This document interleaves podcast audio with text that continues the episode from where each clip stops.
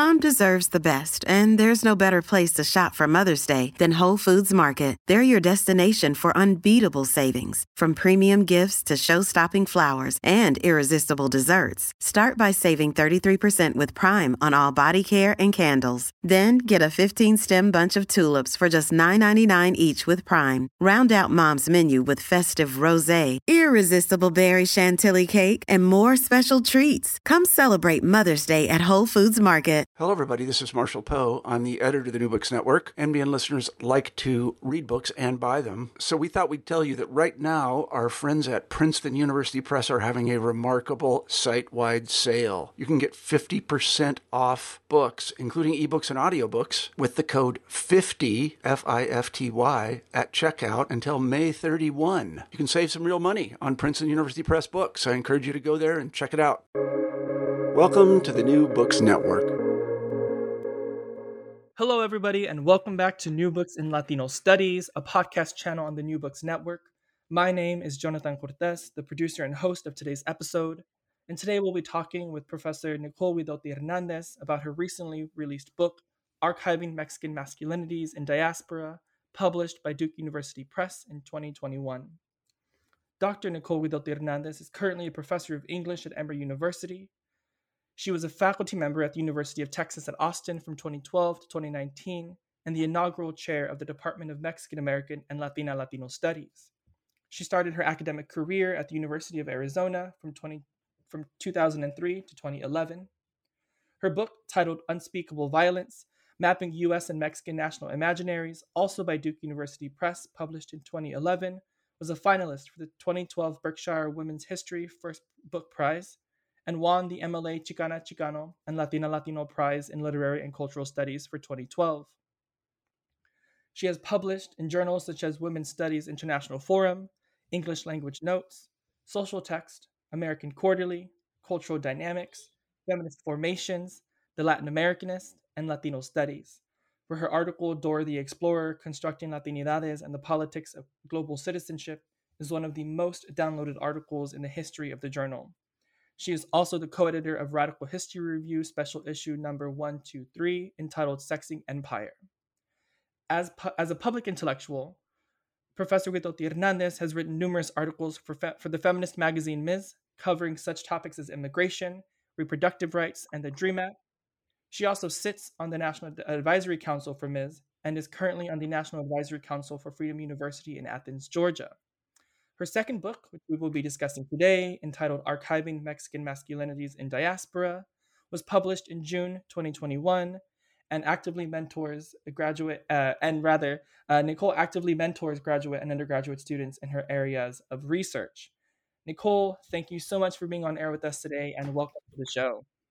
Thank you so much for having me, Jonathan. It's a pleasure to be here.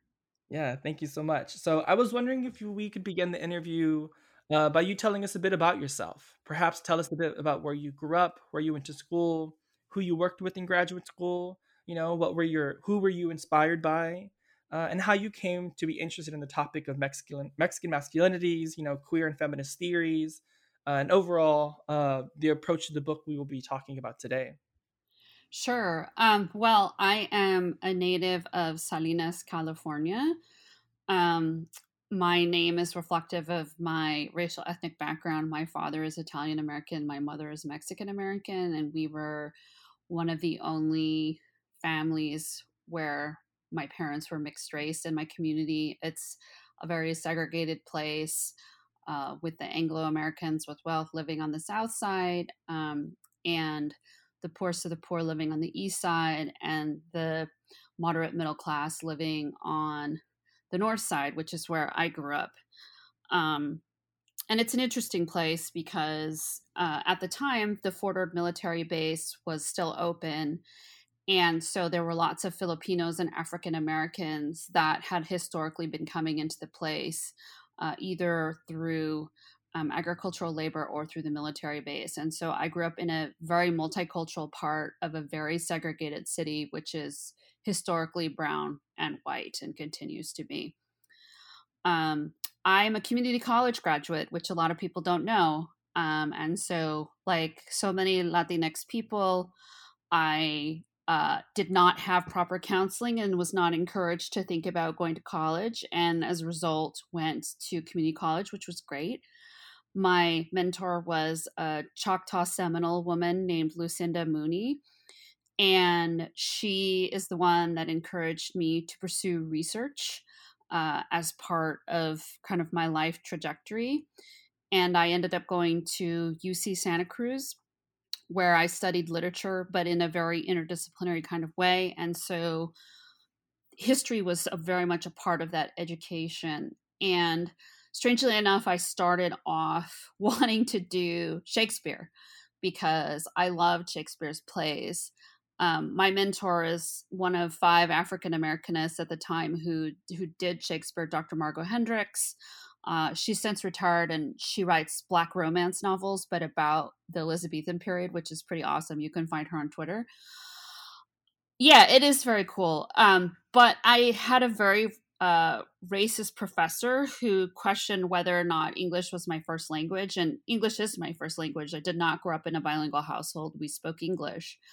Um, my grandparents on my mom's side spoke Spanish. My grandfather on the Italian side spoke five languages because he worked in agriculture. And so he spoke, he was Swiss Italian. So he spoke Swiss, English, Spanish, a little bit of Portuguese, um, and a little bit of Greek because of the people that he was working with. Um, but so this question about whether or not I knew English, could write in English, just really made me see that I was going to be undermined if I continued to try and work in British literary and cultural studies. And so, and also too, I think part of the problem was is that I wanted to study race in that context. And in the 1990s, people were not interested in that because they were purists. It was about text and form and not about race and culture. Um, so I gravitated towards American literature and history and took most of my classes with uh, people in the American Studies department uh, at UC Santa Cruz and was lucky enough to be admitted to the McNair program and had a mentor, did a research project, and then I did a research program at the University of Chicago the summer before I graduated and ended up going to Cornell for graduate school, uh, which was a real shock uh, because I had lived in these very racially integrated communities, at least on the surface. Um, I think the class politics would suggest something else. Um, but Ithaca is very segregated. It's very black and white. There's, you know, this really derogatory way that people talk about the city of Ithaca, which is the townies, the people who live in town, right? The working class, they live below the hill. And then the people with money linked to the institution live on the hill. Um, and because it was an Ivy League institution and i um i come from working class background it was just a complete culture and uh and class shock um if you will but it was so well resourced and i took this wonderful class on african american women's history and literature taught by lois brown uh, where we did archival research and i was hooked um, i love working with documents because of that class. I even went to Boston as a graduate student to try and trace down some of the people that I was researching for her class. And once that happened, it just really um, inspired my intellectual trajectory. And, you know, at Cornell, when I went, no one was doing Latinx studies. So I basically took all of my classes in Black studies, which has been a real advantage, I think, because it allow- allows me to talk about racial formation across discipline. Um, and then until Maria Cristina Garcia and Mary Pat Brady were hired in 2000, the Latino studies students, we were kind of DIY. we, uh, you know, you make do with what you have. And so we have these tremendous monetary resources, but not necessarily to people to work with. And so in that kind of environment, you really become a self starter. And I think that that has driven my work ethic ever you know, ever since that moment. And then when Maria Cristina Garcia and Mary Pat Brady were hired, uh, there was a really clear sense of direction about, you know, locating myself within Latino studies. Um, I have, a, I was the first person to get a graduate certificate in Latino studies from Cornell when I graduated, which was really cool. And I think, you know, it's important noting. And we also were hardcore activists for Latino studies, and we had a cross racial coalition that pushed the institution to grow the program and hire faculty. And so, you know, I credit that activism in that very isolated place with shaping my commitment to the field um, and my commitment to my peers and, and my junior colleagues. Hmm. I, I, love that. I feel like I, I I didn't know any of this about you, and it makes so much sense now. Under like having known you now for about ten years. Um, so so I'm curious now about uh, so in terms of archiving Mexican masculinities in diaspora, how does that early work you know working with archives and Black Studies classes, working with you know other students in Latino Studies at Cornell. Um, how does it did it at all impact how you looked at this book or, or, in, in transitioning between your first and second book? Yeah um so i tend to be a person who does projects out of frustration. Um i don't like what i see or what i see doesn't make sense like what i always say to myself es que no cuadra like it doesn't square up. Um and I tend to be the type of scholar that wants to intervene in well trodden territory because I think the nuance about gender, sexuality, and race is underdeveloped and anemic. And so my first book was about um, right anti-indigenous violence and how that was levied by Mexicans on both sides of the US Mexico border to create a particular kind of citizenship and belonging that even still was tenuous. Um and i did that because i was really exhausted with the romance of mestizaje and i had come across all these argument uh sorry archival documents at the university of arizona of elite mexicans um spearheading raids against their native neighbors when they themselves were saying that they were the descendants of Apache, O'odham, and Yaqui peoples, right? And so it's like we can be Indian and that's cool, but then we're also going to kill Indians because we're not like them. And so that book came out of a frustration. But what happened is that while I was finishing up that first book, and I had a Fulbright in Mexico City to do that, I was working in the the ARGN, the Archivo General de la Nación in Mexico City. Um, and I started seeing all these documents about the convergence of Yaqui uh, sort of protesting of state intervention and their genocide by the Porfiriato and the beginnings of the Flores Magons and the Partido Liberal Mexicano being um, surveilled and how those kinds of surveillance overlapped really caught my attention. And then I started looking and thinking about, and I did this in the first book too, which is military documents and military correspondence are a highly masculinist and gendered discourse. But people just do military history and don't even think about gender. And one of the things that I learned from working in, in that archive and in the Secretaría de Relaciones Exteriores, right, which is basically the State Department for Mexico, um, is that we have to take into account gender um, because that is how states operate. Um, and in that regard, I thought, okay, well, I can't write about this now in this first book because I don't want to short shrift the conversation about anti Indigenous violence and mestizo uh, state formation. So I want to do the second book on masculinity because um, all of the information about the Partido Liberal Mexicano and all of the information about the Bracero program is highly heteronormative and gender normative in the way that it talks about masculinity. Um, and what we know about both of those sort of uh, cohorts of Mexican migrants is that they were predominantly male. And especially in the case of the Bracero program, uh, men were migrating by themselves. And we cannot uh, escape the fact that the language of nationalism put forward by the PLM is highly homoerotic, highly emotive in the way that it calls for brotherhood. And we have an all male living situation in communities where braceros are brought in together and women are not there that also produces its own homosocial and homoerotic potential. And so my work has really been about trying to push back on normalized narratives and preconceived notions of things like mestizaje or masculinity, and how if we take a deep dive into the materials and the documents and pay close attention to concepts like family, uh, desire, uh, community formation, uh, and and uh, you know, sort of um, what's the word I'm looking for? Masculinity. Sorry, I should have been able to say that because that's what the whole book is about.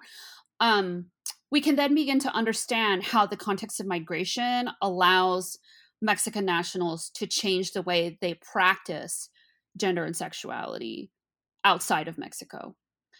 Um, and also, too, the thing that inspired me to write the second half of the book about the Bracero program is that I grew up in the heart of the Bracero program, and I talk about this in the epilogue of the book, which is I knew nothing about the history until I went to Ithaca, New York, which is a disgrace, in my opinion.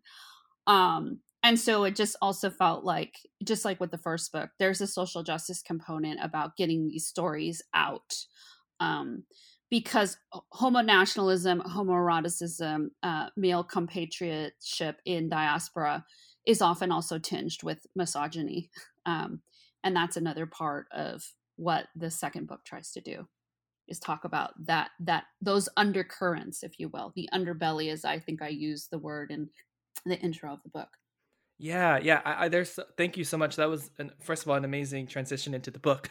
But but i think but i think so many like so you, uh, towards the end you mentioned you know you, you, grew up in salinas didn't know much about the bracero program it wasn't until you went to ithaca and i loved that the that especially the second well both parts of the book but the second part of the book especially about salinas wasn't just you know a recovery history. It wasn't just a history of the braceros in salinas but it was a really critical understanding of um understanding the emotive and affective lives of the braceros through the nadel photographs and was really trying to to uproot and shift how we look and how we understand the Bracero program because in the introduction you know you say that you came into you, you came in contact with the constructive the constructed archive right? Whether it was constructed by enrique in the case of plm history or by nadel and the state in the case of bracero history right?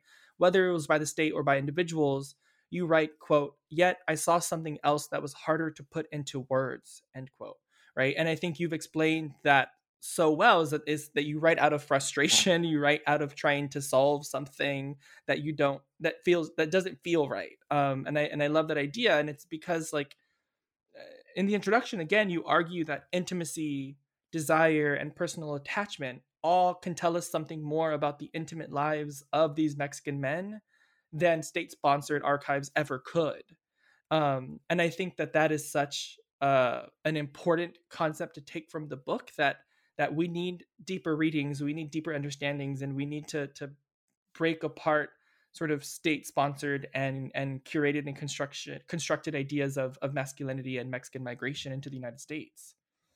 Um, so thank you for that. so so now the question for me is how did these two stories come into contact with each other, right? Like what what were you researching PLM first and then the Bracero program or was it the question about masculinity that drove you to these two historical um historical moments? Sure. So as I mentioned, I came across a lot of the material for the part on the PLM in finishing my first book, but I actually started writing the part on the Bracero program first um, because I really needed the time to spend with the photographs. And, you know, one of the things that I say in the intro, and thank you for so eloquently restating um, my idea of emotion and intimacy as historical processes, or rather history in the making, and that we have to consider people's intimate lives as part of how they become historical subjects and actors and that's for me i think what was really disturbing about the bracero photographs and the way that they've been historically talked about which is their evidence of suffering right and then but when we look at the actual construction of the archive we learn that um, Evelyn Woolfton Nadel actually wanted to sell a screenplay based on the photographs that her husband took and and sort of lionize her husband as a hero, a national hero. Which, you know, I think in some contexts he could be. But when I started looking at these Photoshop series of, you know, six different shots of the same man posing over a lettuce box, which I talk about extensively, I, I believe in chapter 11, and or you know six sequence shots of men laying in close proximity to each other in a bunkhouse six or seven shots of him eliciting smiles from young men in a culture where you're not taught to smile um, six or seven sequence shots in a shower um, where no one else is around those really raise questions for me i think the fumigation pictures the, da- the data processing centers the the bus trips from Mexicali and from Empalme, Sonora into California, Arizona, and Texas really important, right? Because they do show us the exploitation. But I also was struck by the fact that no one wanted to talk about the proximity of Nadel to Braceros, the intimacy that he captured in these images, the relationship he had to build with these subjects in order to take the pictures, and then their bodily gesture or positioning. And that idea of the gestural as historical trace or ephemera comes from performance studies. And so, how can we read the body, the positioning of the body as trace, and then put that in conversation with the local public dialogue in the Salinas Valley about how braceros are being seen as social sexual subjects, as consumers, um, and also the way that they're being legislated against? Uh, you know, through exclusion, through segregation in labor camps, um, through being seen as a vice population. And, and so that's how the pieces kind of fell together, which is this the pictures didn't match up with the national narrative and so i really spent a lot of time with the photographs and then did all the policy and contextual research after the fact um, in other words the images from the Nadel collection drive the story, um, which I think is important. So instead of trying to impose a narrative of lionized heteronormative masculinity, I was interested in well, what are the other ways and forms that we can see through these images and through legislation and through local policy and ordinances and newspapers and the way that the community, a predominantly Mexican community, is receiving Mexican nationals participating racism in racism against their own people because they're trying to establish a middle class position in a city that's been historically white um, and and then right kind of parse out what the emotions and attachments whether they're hatred or desire or exclusion what do those mean more broadly? Um, and then i came back to the plm documents um, and what I found fascinating about those was just the state obsession with clamping down on the PLM and the way that there were competing narratives of masculinity between what the state, Mexican state, was constructing and the US state was constructing versus what the PLM was saying about themselves. But the one place where everything converged was in this Baroque, dense writing style about gender and nation, love of country, love of fellow man, or co-legionary, um, co-regionario, as as the texts say, through both personal correspondence and the newspaper Regeneración as well as um, you know federal surveillance documents. But when I started actually looking at the Flores Magón archive that's housed at El Hijo de Ahuizote, it is filled with personal letters and the letters that get talked about are the letters to comrades and brothers in arms, you know, socialism, anarchism, etc. But there are all these letters between Enrique and his family, Enrique and his intimate partners, his children, his brother, his mother. Um, and no one had done anything with those. And I thought, well, if PLM exiles are able to commu- to construct community through nationalism and brotherhood, there are also intimacies and ties and a kind of eroticism attached to that love of the nation and love of country and countryman. Um, but that is also buttressed by their life at home and their intimate lives. Um, and I think that's really how the two pieces connect together is that we see a continuum of the way that Mexican nationals in the United States build community. You know, the uh, PLM members were able to integrate themselves into a predominantly Mexican immigrant population in Los Angeles in the teens and 20s, and also into the labor movement. And I think that that helped facilitate their sense of belonging, but also the sense of alienation and incarceration that they experienced but also with the breast by the time we get to the bracero program in the 40s and 50s we have an established mexican middle class mexican american middle class native born mexicans in the united states that see themselves as completely different. And so the intimacy is created amongst and between braceros but not with people of the same ethnicity in the places where they're landing. And then the other connection is that enrique flores magon in particular whose archive i use as the backbone of the first half of the book sees a kinship and publicly comments on the terrible conditions and lack of freedoms that braceros experience in the United States, in the same way that he and his other co-religionaries uh, in the PLM experienced in the United States in the teens and 20s. Mm. So you even have Enrique in the 40s or in the 50s, 40s and 50s writing about these connections, writing about um, similarities between his experience early on in the 20th century and the treatment of braceros in the 50s. Yeah, absolutely. And he has, I mean, you know, he goes from being a pariah uh, to the Porfiriato to returning to Mexico in 1928 and being, you know, a, an arbiter of revolutionary history. And so he has these two columns in El Nacional, which is the newspaper of the Secretaría de Gobernación, and then in Todo el, el uh, La Mejor Revista de México, uh, which is a popular P- uh, magazine that you buy. And he writes column every week. And so he either reminisces about when the PLM was in the United States to tell people the history of the organization, or he writes about current events. And so he basically has one article where he talks about how braceros are the equivalent of um, enslaved Africans which you know I, I take issue with because i think that's a false equivalency but i see what he's trying to do rhetorically which is to say that our our brethren are in chains through these um, unfair labor contracts that exploit them uh, and we can't just turn a blind eye also to their racialization and then talks about his own experience of racism in the united states sort of linking these three distinct historical positions. Obviously, he doesn't address the question of blackness versus mexicanidad and mestizoness, but I do think that the equivalency there it's he's trying to make an argument about race in the United States and exploitation that's different than race and exploitation in Mexico through right. labor, right? Right.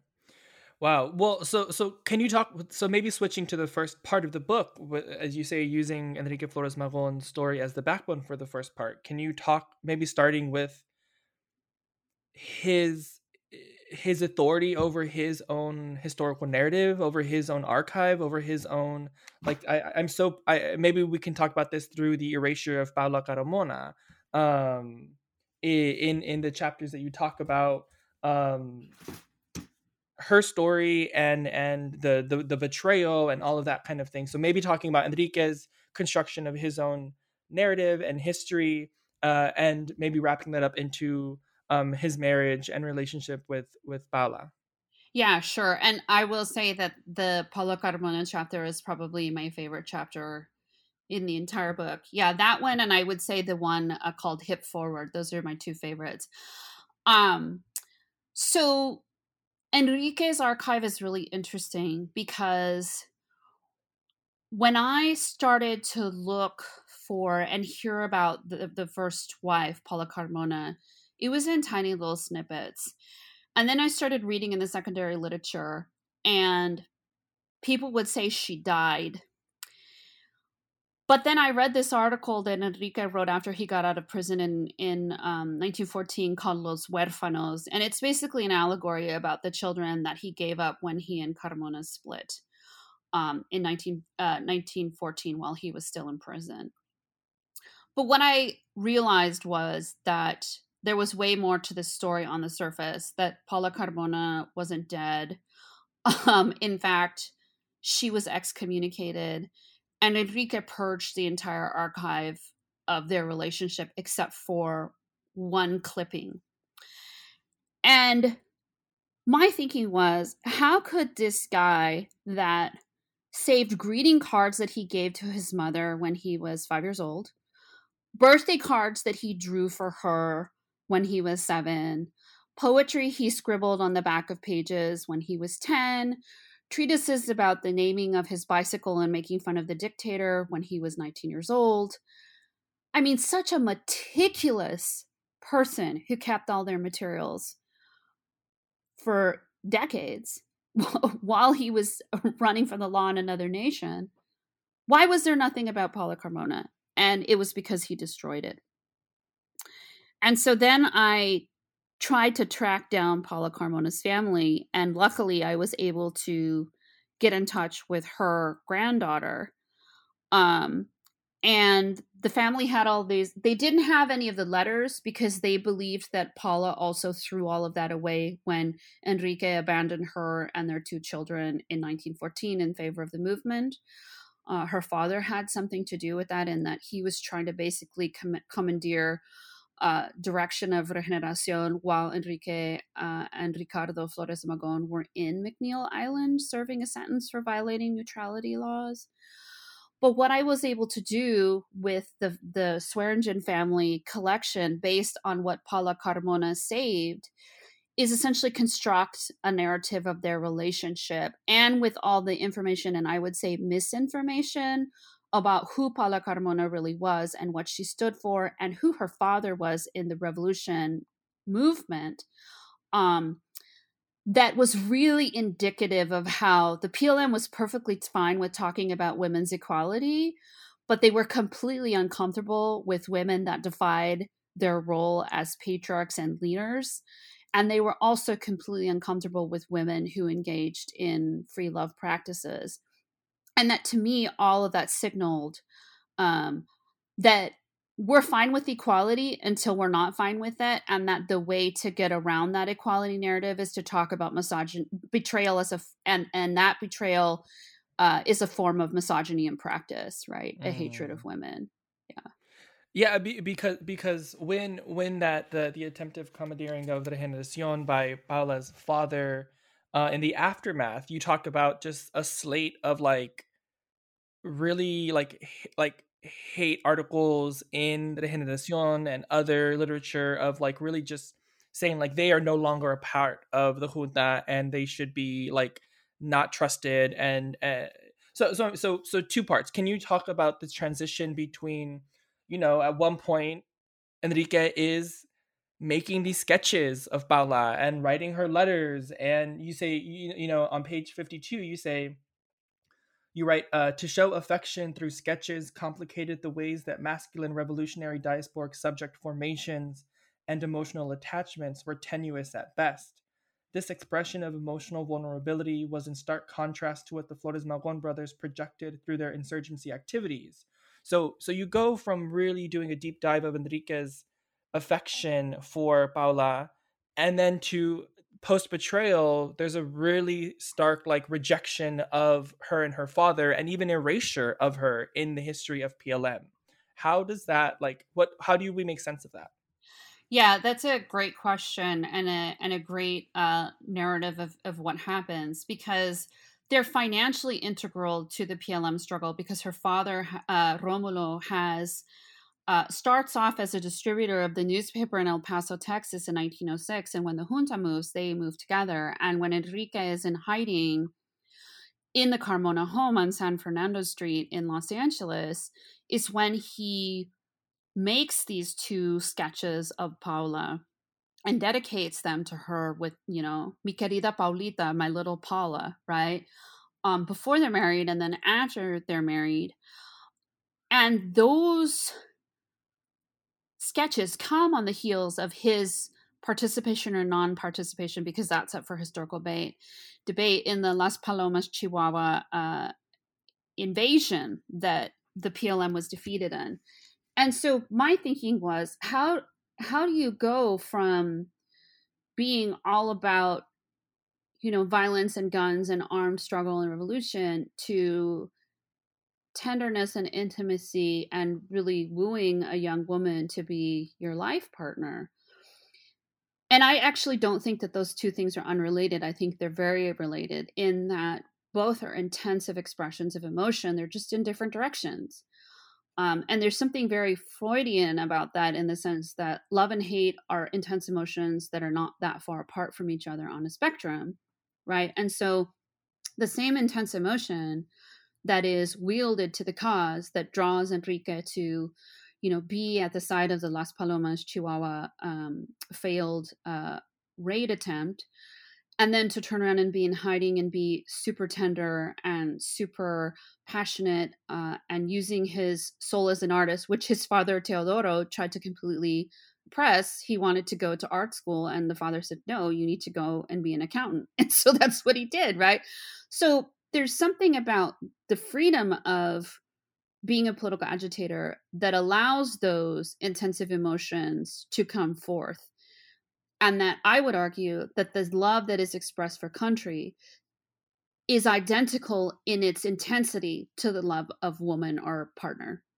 And so that's how we get these two extreme expressions of emotion, which then, after the betrayal with, you know, the father of Romulo trying to commandeer a Regeneración, that love turns into hatred, right? And that hatred is a misogynist expression of exclusion. And that in turn as an intensive emotion becomes part of um, what i like to think of as the plm's culture of denunciation which is interesting because in mexico when you want to make a complaint against somebody te haces un denuncia you make a denouncement and this is a political form that really has a long cultural history and so i'm writing a piece right now about uh, uh, Juana uh, Gutierrez de Mendoza, who, when she left the PLM junta in 1906, they basically said she was a lesbian.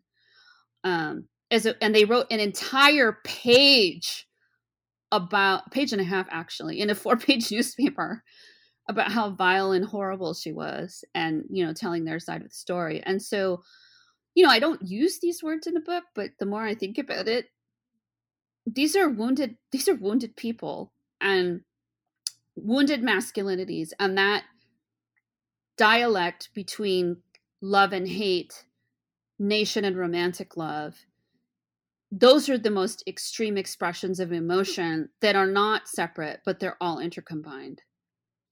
Right, and and that's what makes them so easily interchangeable. That's what makes the flip of the script so so quick. So so I think you you kind of talk about like a sleight of hand at, at one point. Um so, so, so then what happened? So maybe moving forward a little bit, because I can talk about Paula all day, but just quickly, right? What what happens? What happens with Paula in the aftermath? Because as you write on page sixty-four, you say Enrique could not support his wife or children from prison. So what should Paula have done? Right? She never. Eh, you you say earlier in the book that she never outwardly denounced her father as you know a, a as a betrayer, as a whatever. So she got wrapped up into that into that that argument, that narrative, right? Which then perpetuated the attacks against Romulo and Paula and, and Juan, who was who was another person in, in the incident. Um, so then what happens with Paula? So one, she's um she's just had a, a baby die of fever, right? Six months before. Um, she's 21 years old. She has two children under the age of four. And you know, this is a young woman who's been socialized into liberal ideas and anarchism and anarchist notions of family. I mean, you just look at the names of the children. Margarita's named for the Flores Magon's mother. Práxedis is named for fallen comrade. Uh, Guerrero and Demofilo is named for right a newspaper, but also the Greek um, god of, of democracy and justice. And so, you know, here's a young woman who is completely socialized from the time she's a child in 1906 when her father becomes a distributor of the PLM newspaper to basically the time that she's you know 21 years old and in 1914 is completely excommunicated. And she's devastated. Um, her granddaughter says that she refused to talk about what happened um, but she kept the pictures. She kept the sketches. She kept the card heart cut out And so for Anita, her granddaughter, what she told me is she said, I always wanted, I would try and ask her about these things and she would remain silent, which to me indicated that she was still very wounded and deeply hurt by what happened. And so she did what any young woman would do, which is she relied on her parents, she got a job, and then she ended up marrying a Japanese national, which was against the law at the time when they got married. Uh, you know, he accepted that she had two children. Um, and then they proceeded to have six more children. And then her husband and the six children of half Japanese descent were interred during World War II. So she experiences another wave of loss of being separated from her spouse and her children.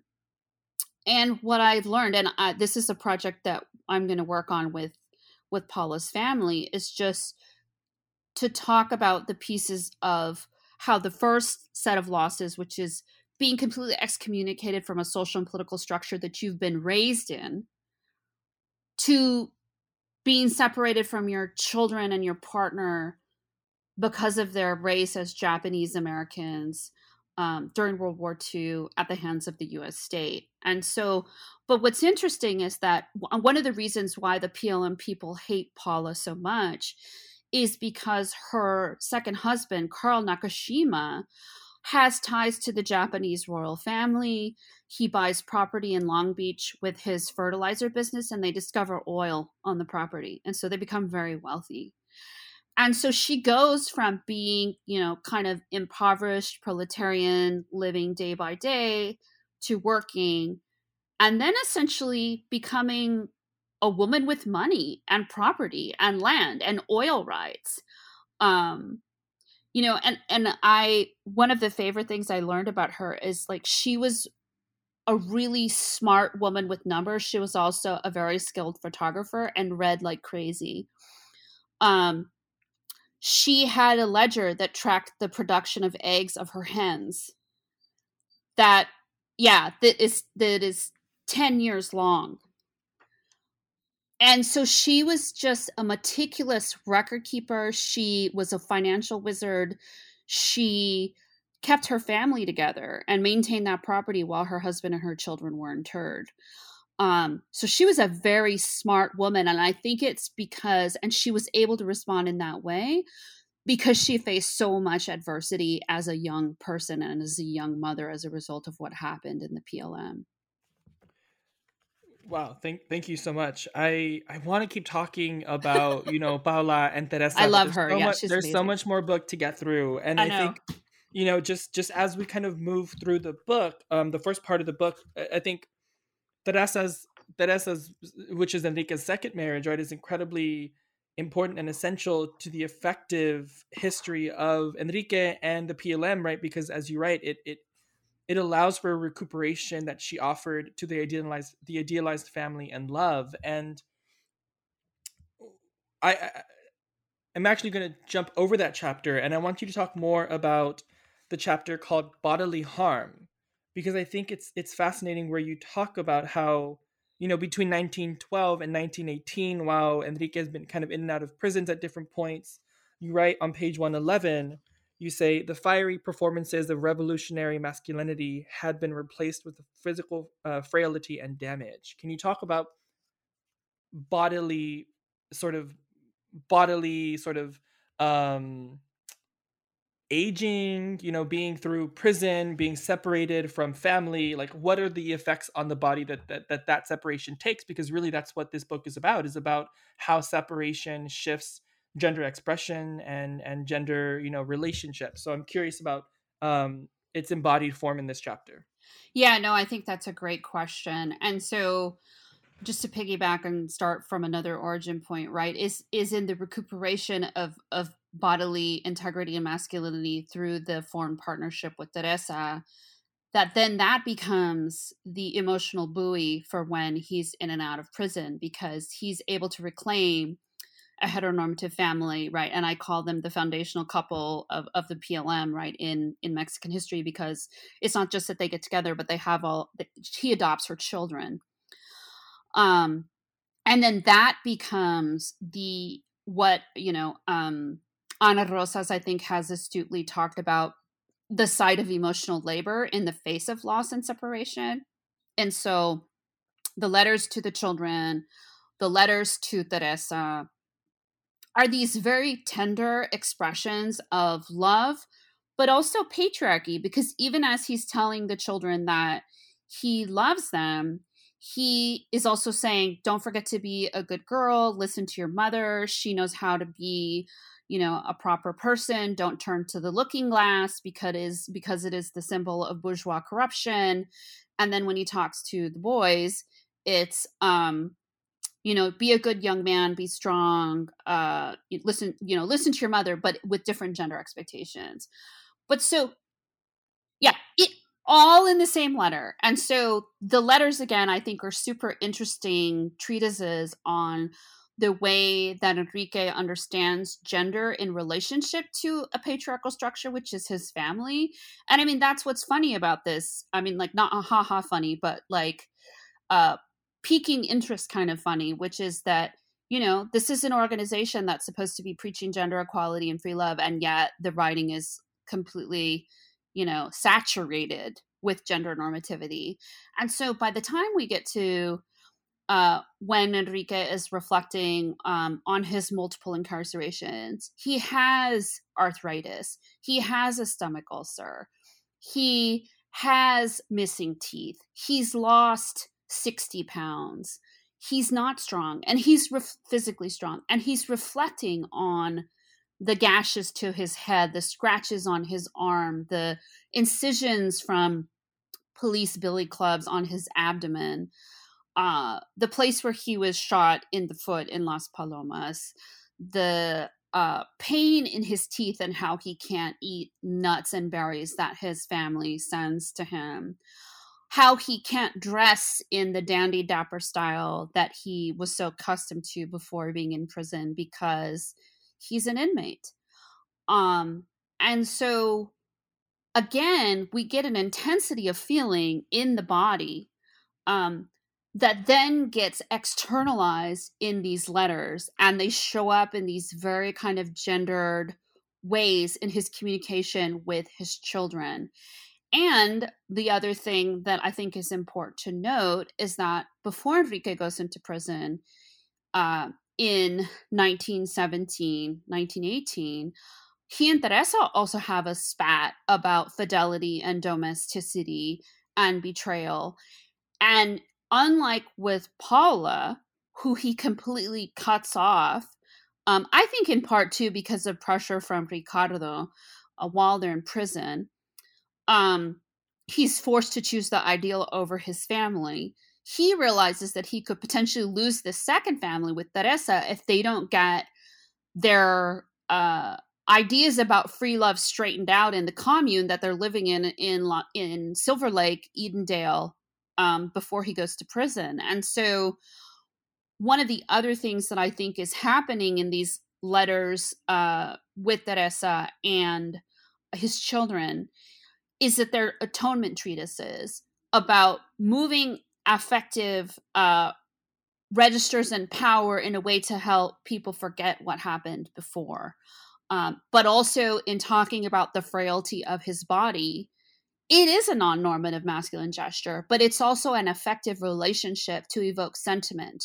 Um, and I talk about sentimentality, right, which is this historic kind of concept of emotion that is used to talk about women writers in the 19th century in the United States. But this generation of Mexican writers are influenced by British Romantic poets, which is why their language is so baroque and flowery. And so, you know, in that respect, the bodily harm or the suffering that he experiences and narrates while he's incarcerated or while he's working at a nursery in La Puente, you know, lifting trees, um, is very much in line with intensive emotion as well and intensive emotion as an expression of intimacy and a way to affectively attach to people and create a sense of love and longing during separation. Hmm. And so so maybe to wrap up this first part, right? Where where does the first part of your book end with Enrique, with the PLM, with sort of, you know, I think him leaving Leavenworth, and and can you sort of talk to us about where the where the first part of the book ends? Yeah, so he is released from Leavenworth in 1921, and then he is deported in 1923. Um, and I follow them back into Mexico for about eight months after he is deported. And there are two reasons for that. One is the argument that is made by the PLM, you know, consistently once they leave Mexico in, in 1903 is that they're going to be murdered. And because it has been five years since the official end of the Mexican Revolution, the nation is far more stable and syndicalism or unionism has taken hold.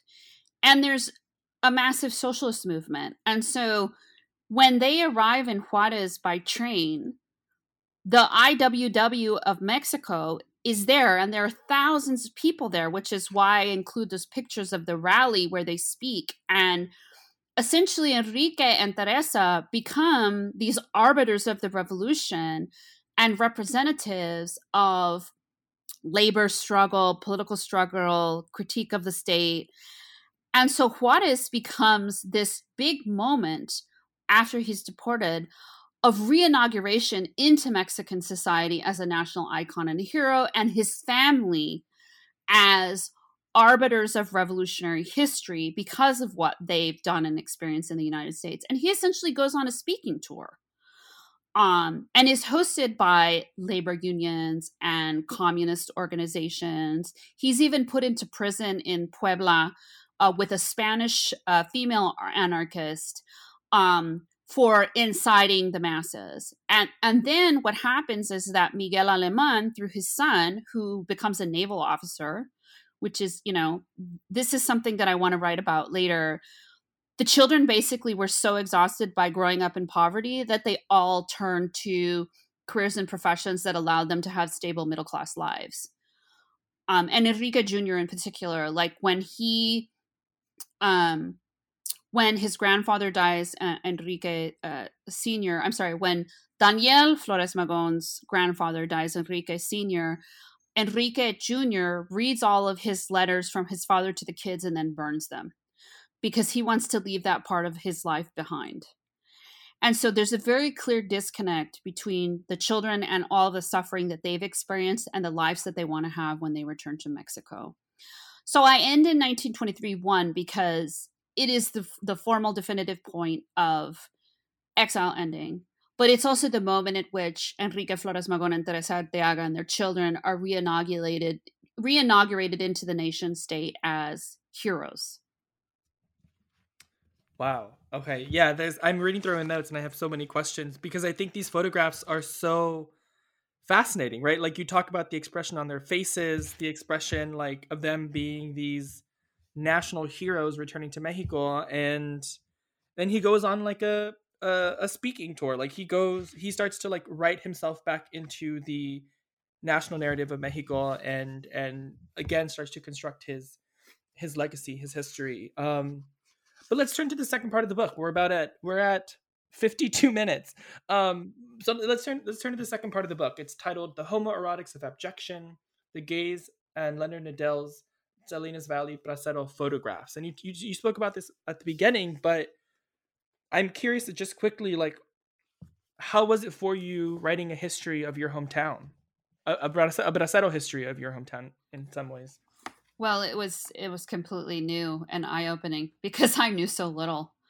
Um, you know, I knew sort of the like class bifurcation stuff and citizenship bifurcation through my own family's uh middle class pretensions, which weren't necessarily always true. They were more fantasy, I think, than truth. Um, but I it was it was a mind it was like my head was exploding because there was so much I didn't know. Um and for me that's I think that's why it was in some ways uh faster to write that part. It just it flowed because I knew all the places, I knew all the people, but I didn't know how it all fit together. And so it was like putting together a puzzle and going back and you know things that people would dismiss like a city ordinance from 19 you know 54 about the regulation of labor camps or the agricultural conference in california leading up to the you know national republican convention these seemingly benign activities actually really inform how braceros particularly in the salinas valley were you know pumped in like gallons of water and seen as a you know replaceable labor force but then also you know totally rejected by the local community and completely defended um, as moral people by growers because they benefited from their cheap labor. So in that regard it was like learning about a place i had known all my life that i knew i realized how much i didn't know and and I think as I was reading through it, I saw it as such a good case study for you know like really good local and regional history uh, from from an interdisciplinary perspective, right? And I think it was because you you get us into the story by by talking to us about Ernesto Galarza and Strangers in the Field, right? A report he wrote in '56, and then how Nadel, in response, wanted to write wanted to provide a visual representation of of the report, right? And so Nadel goes into the Salinas Valley and is, is taking photographs, and you talk about his relationship, particularly in, in, in chatting with and getting to know the laborers before photographing them. Um, but what what would you say is the canonical way that the Nadel photos have been have been taught or have been have been displayed, right? Because you talk a bit about that, and then you sort of start to undo that a little bit. Yeah, I mean, so I'm just going to talk about the iconic photo, which is of a young man carrying a short handled hoe over his neck with a fur, uh, what, what was the word I'm looking for? A shearling lined uh, Levi's jacket and a straw hat on, uh, turned sideways looking to the camera. And so that image is about lionized masculinity and hard labor, right? Which is to say, we have to appreciate and value the labor and contributions that braceros um, have made, which is aestheticized through Nadel's photographs. And then we have the second set, which are the um, ex- uh, the extermination or DDT spraying photographs and medical exams, um, which for me are about victimization. Look how terrible these folks were treated, and they were. There's no question about it. They were mistreated. And then there's the look at how squalid their living conditions were right? Again, so we have lionized men who are being victimized. They're national heroes, right? They're um, patriots in overalls. I think was the the the word that uh, Deborah Cohen uses to describe them, and that's only a fraction of the 2,000 photographs. That's maybe 120. The rest of them are about intimate spaces and community and relationality amongst and between the men, as well as the labor they're performing and the relationship with the photographer. And that's what I was interested in because, yeah, braceros were exploited. Braceros did live in poverty. They were paid low wages. They did work their butts off. They were, uh, you know, able bodied men with physical strength. But they also have a social life and they have an intimate life outside. And that's what I was interested in because no one wants to talk about that. Yeah, so so this is really jumping way ahead, but can you talk about um the moment where there are um there are vendors who have come to the labor camp and they're kind of like they've popped the trunk and there are like laborers standing around them. There are a couple photos that you talk about, uh, and it's it's in, it's in relation to I think it's in the chapter wanting to be looked right, and in relation to how they how the braceros um, took care, took care of themselves in this very homosocial space. Um, but what why why is that so important? Why is that the photograph of these vendors coming into the labor camp and the braceros hovering around them to smell the cologne or to try out the razors? What does that tell us about bracero history?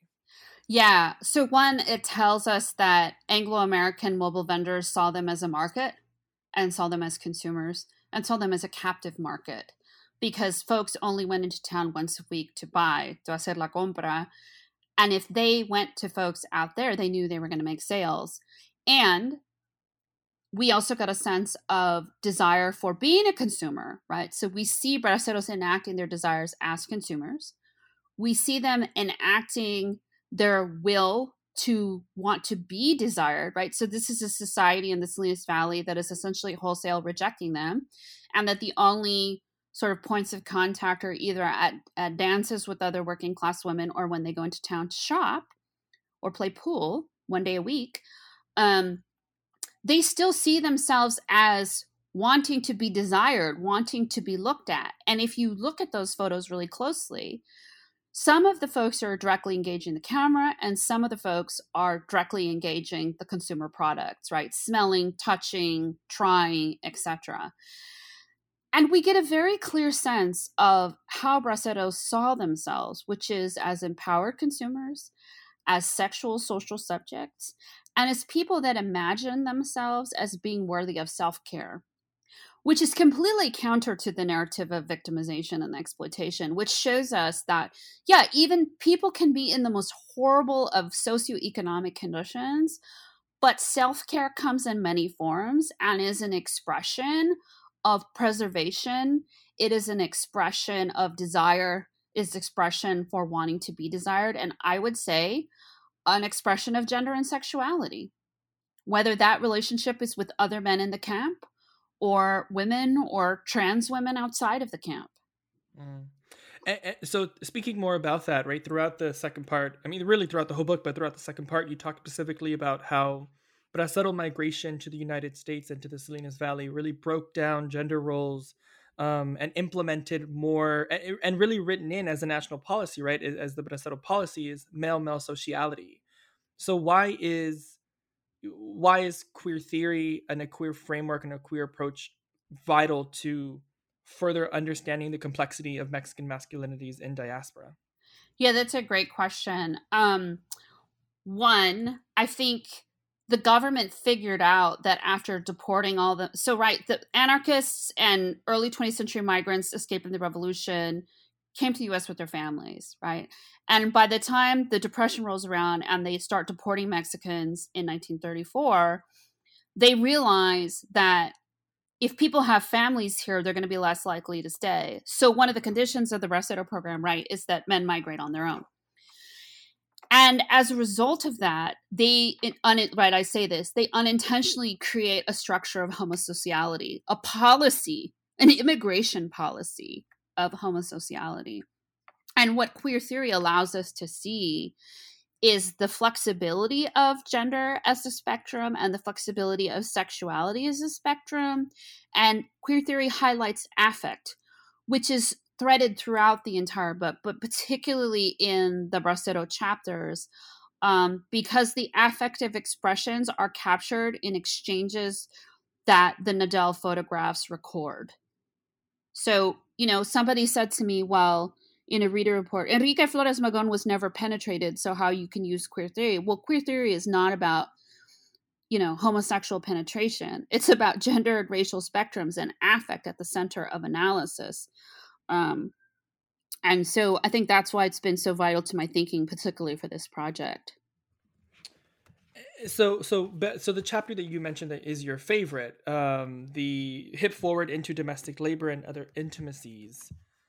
I'm wondering if you talk about some of those photographs especially the ones that are like are quite erotic right? The the shower photographs um the the bunk bed photographs with the men kind of intimately near each other but also actively creating distance, right? I'm, eh, eh, maybe if you take one or two of the photographs that you enjoy the most or that you like talking about the most, and and to to break them down for us.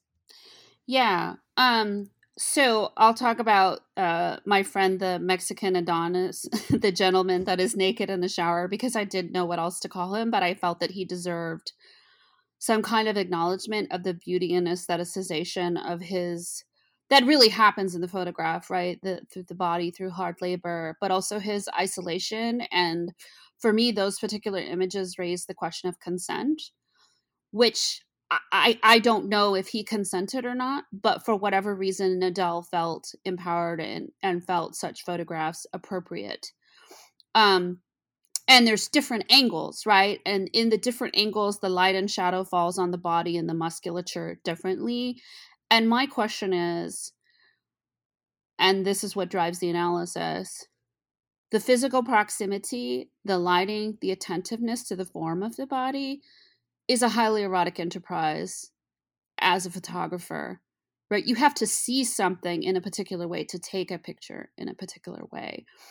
And so for me those those sequences of the shower and the gentleman in the pictures really say a lot about Nadel. I actually think they say more about Nadel as a photographer, which makes me wonder if, if, he is queer too. And that's why that section of the book is called homoerotics, because we get an aestheticization of the body in a way that harkens to the history of the bathhouse as a queer space of mingling and sexual practice, but also a space of looking, of relations of sociality, of fleeting encounters, sexual or emotional or social.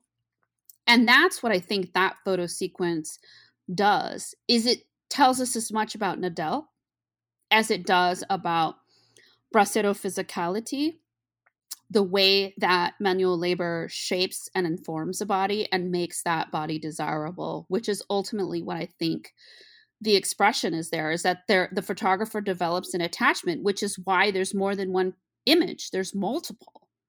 And then the question becomes, why does he focus on that one man? I don't have the answer to it, but I think that that's a kind of um, historical lesson and thinking about emotion and why we do the things that we do right yeah on page on page 223 uh, you write um you know the absence of normative masculine and feminine contexts or scenarios in the mexican adonis photographs generates a text of homosexual potentiality through historical evacuation the evacuation of historical specificity sutures multiple temporalities the enactment of homoerotic desires as sexual practice capitalist structures of labor, the simple bodily pleasures of showering after a long day's work, the pre modernity given the squalid, underdeveloped, and dimly lit shower conditions, and the racialized, gendered Mexican body that inhabits that space.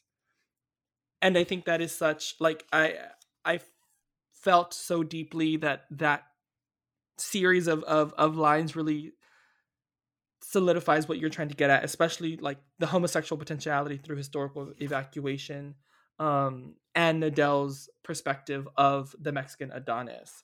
Um, but as you sort of end the, the, the second part of the book, um, you end with passionate violence and thefts, um, thinking about um, how race and class are being and, and, gender are being played out, right? And a queer reading of the accounts um, of different either break-ins of of the labor camp or stabbings. I'm curious if you can recount why was this the final chapter of this section? Well, I think it gets at this question of what happens when intensity of emotion goes in the other direction, right? So the first half is about right love of country, romantic love or hatred and misogyny, right? And then the second half is also about intensive attachment and emotion through the visual realm. But when we're talking about um, the the two men breaking in uh, in in Monterey, which is you know an upper class area on the peninsula adjacent to Salinas, or the stabbing of um, Jose in Watsonville, California, in the strawberry fields, um, we see that when people are limited by their conditions, whether it's through segregation and racism, manual labor, and also intensive homosocial relationships that could also potentially be homoerotic and homosexual, um, we get other expressions expressions of intensity, and that other end of the spectrum is violence. Um, and so I thought it would be unfair to just end the book talking about pleasures and attachments and homosociality because the flip side of pleasure is pain and pain is vi- expressed through violence it's enacted through violence and so i thought that we couldn't talk about sort of soft and fragile um, expressive emotive uh, embodied masculinities with also without also talking about the other extreme which is expressing those similar kinds of intense emotions through violence. Yeah, I, I think it, it, it sums up so well the the second part because as you write on page 284, you say right from the images and the the the, the stories that have been told in the second part, um, we can trace the makings of shifting gender and sexual ideologies in diaspora instead of compulsive heteronormativity of state policy as represented in the scholarship and photographs. Right, you argue that braceros really create an alternative modernity in spite of racial capitalist milieu, right? The negated that has negated bracero's subjecthood. And at the very end, you you say their return, right? The the bracero's return of Nadel's gaze indicates that the bracero archive is one of self-cultivation, desire, and long-standing relationship that was interactive. And I think that is so important to to think about. Think beyond popular or rather common narratives of braceros as as suffering and as um as simply like in this migration pattern but but nicole we are running out of time this this is amazing and there's so much more to talk about uh, and you actually have some more talks and things coming up so i hope folks will plug into those and listen to more about the book because it's it's fantastic and nicole thank you so much for explaining to us how you came to write and detailing to us um, different moments of archiving Mexican Mexican masculinities in diaspora. I have one more question, which is pretty common here on New Books Network, which is, what are you working on now? I'm working on a book about um, domestic violence, murder, and suicide uh, in Latinx communities between 1880 and 1917. And the reason why I'm doing this is because historically my work has been about what happens when violence is enacted against minoritarian subjects by the state. I'm flipping the question, which is what happens when we express violence um, and practice violence against those we we love.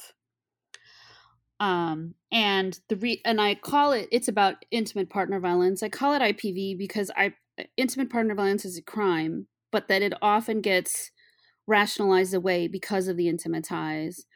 And so I have case studies from Cubans in New York, Puerto Ricans in Connecticut, uh, Cubans in Florida, Mexican origin people, in California, Texas, Arizona, um, Puerto Rican and Mexican folks in Chicago um, as a way to illustrate these points. And I picked the 1880 to 1917 year because it's at the peak of the industrial revolution uh, heading into the economic crash of 1893 and then ending with world war one. In the middle we have the spanish american war of 1898 we have the mexican revolution from 1910 to 1917 so we have mass latinx migration from the caribbean and from latin america into the united states at the same time that europeans are pouring into the united states. And so it's a period of tremendous political and social upheaval. And i'm trying to make a, a, argument about the relationship between intimate partner violence and racial capitalism i haven't quite fleshed it out yet but um, i'm really excited about this project it's going to take me a while because it's my first pan latinx project but i'm looking i'm, I'm really enjoying the research that i'm doing yeah, thank thank you so much. And as someone who is who has read both of your books in detail, thank you for writing uh, and taking on the task of writing about incredibly difficult things, difficult moments in history, and and and ideas and people and, and everything difficult. So thank you. Um, but we are out of time today, Nicole. Thank you so much for being on the show with us, and I really enjoy it. And please take care. Yes, thank you so much. This has been a wonderful opportunity. I appreciate your work. Thank you. Thank you. Have a good day. You too.